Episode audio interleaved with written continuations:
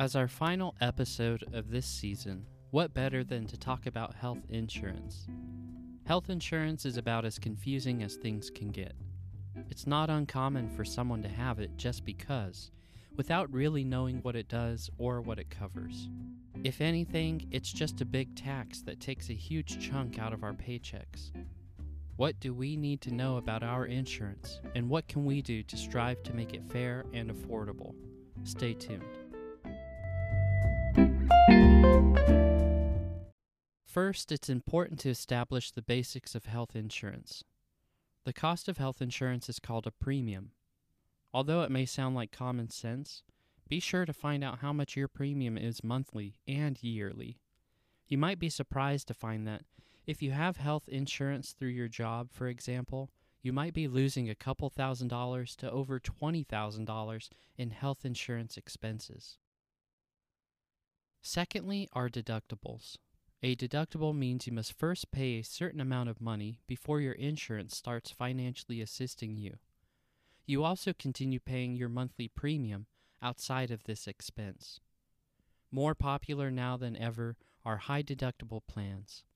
Usually the premiums are lower for this kind of plan, but if you have a health issue, you may end up paying a lot more money for care without the help of insurance. When it comes to receiving certain types of care, be sure to find out what treatments actually contribute to your deductible. In other words, some care you receive might not subtract from your deductible, which means you might not ever hit the bar for your insurance to kick in. This happens a lot for folks who seek therapy or other psychological help. They assume that the expense will help them reach the maximum of their deductible so that their insurance kicks in, but it never happens.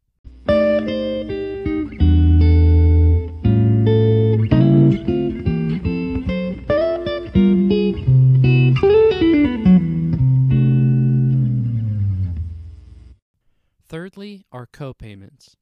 A copayment is the amount of money you have to pay to visit a doctor's office or get medicine. It's hard to know what your copayment will be for your insurance plan.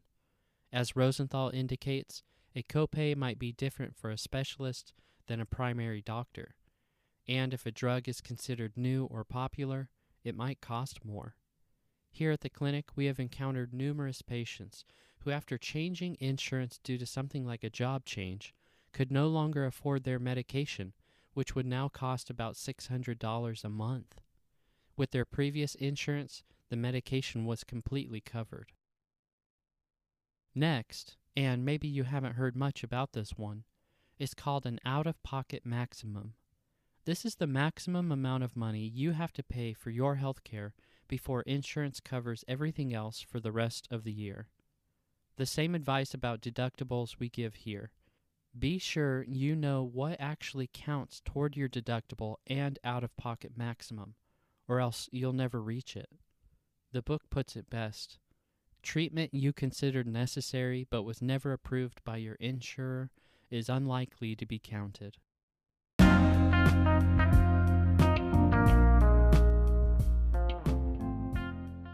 Those are some of the very main basics of your common health insurance. If you were to just look at it from a 50,000 foot perspective, the main thing to remember is network is everything. If a doctor or a specialist is not in your network, you tend to pay a lot higher prices without the help of insurance, and no money is subtracted from your deductible to get you to a place where insurance will start helping you.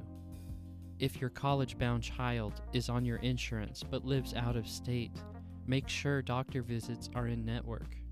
If you spend some time traveling in another state, make sure you have some care in network. You get the point. But there are a few other options to consider as health insurance. Don't forget that some good HMOs, health maintenance organizations, still exist. The book spends a good deal here explaining that, although HMOs seemed like a failed project on behalf of the Affordable Care Act, some actually survived and are now thriving. In fact, some have great results when it comes to preventive programs that help people lose weight, gain control over their addictive habits, and lead happier lives. Many times this is done before turning to medicinal treatments and or surgeries. And a last consideration and brief mention are nonprofit insurers. I like how the book points out that nonprofit insurers have no shareholders, which means that none of the money they take in goes to investors.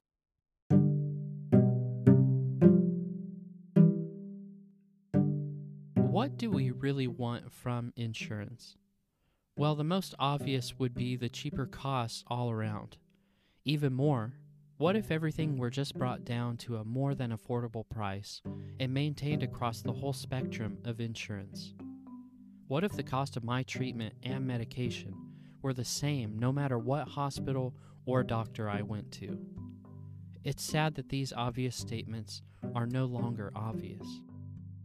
Outside of this obvious but not so obvious need, how about continuity of care?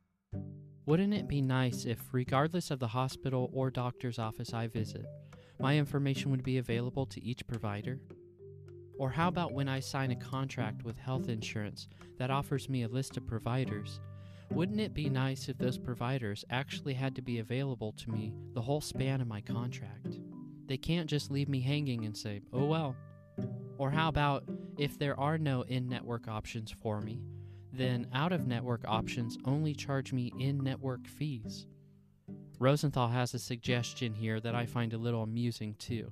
She says, Directories should not be able to list meaningless categories to describe doctors and hospitals, such as in network but not available, or not in network for that procedure, or not taking new patients.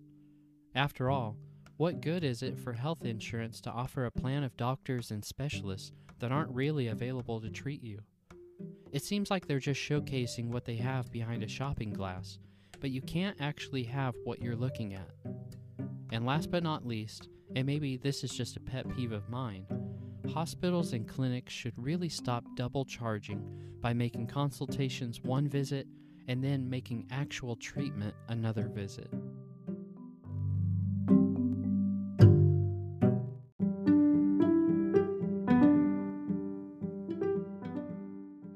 Overall, I hope our little review of Elizabeth Rosenthal's book has helped illuminate both the travesties and the potential behind healthcare and health insurance. I recommend you read the book. There's plenty of information that I wasn't able to cover. This book is called An American Sickness How Healthcare Became Big Business and How You Can Take It Back. One of our special hopes is that you feel more confident by being better informed about how healthcare works and doesn't work. Perhaps you've had a newfound appreciation for the dignity that each individual deserves when it comes to their care. After all, we're not just dealing with a health issue, this is a moral issue. We'll be moving on from here. Stay tuned for our next season, which will take quite a different turn from what we've been talking about, but still as relevant as ever. Thanks for listening. Please take a moment to give the podcast a rating on iTunes, like, and subscribe.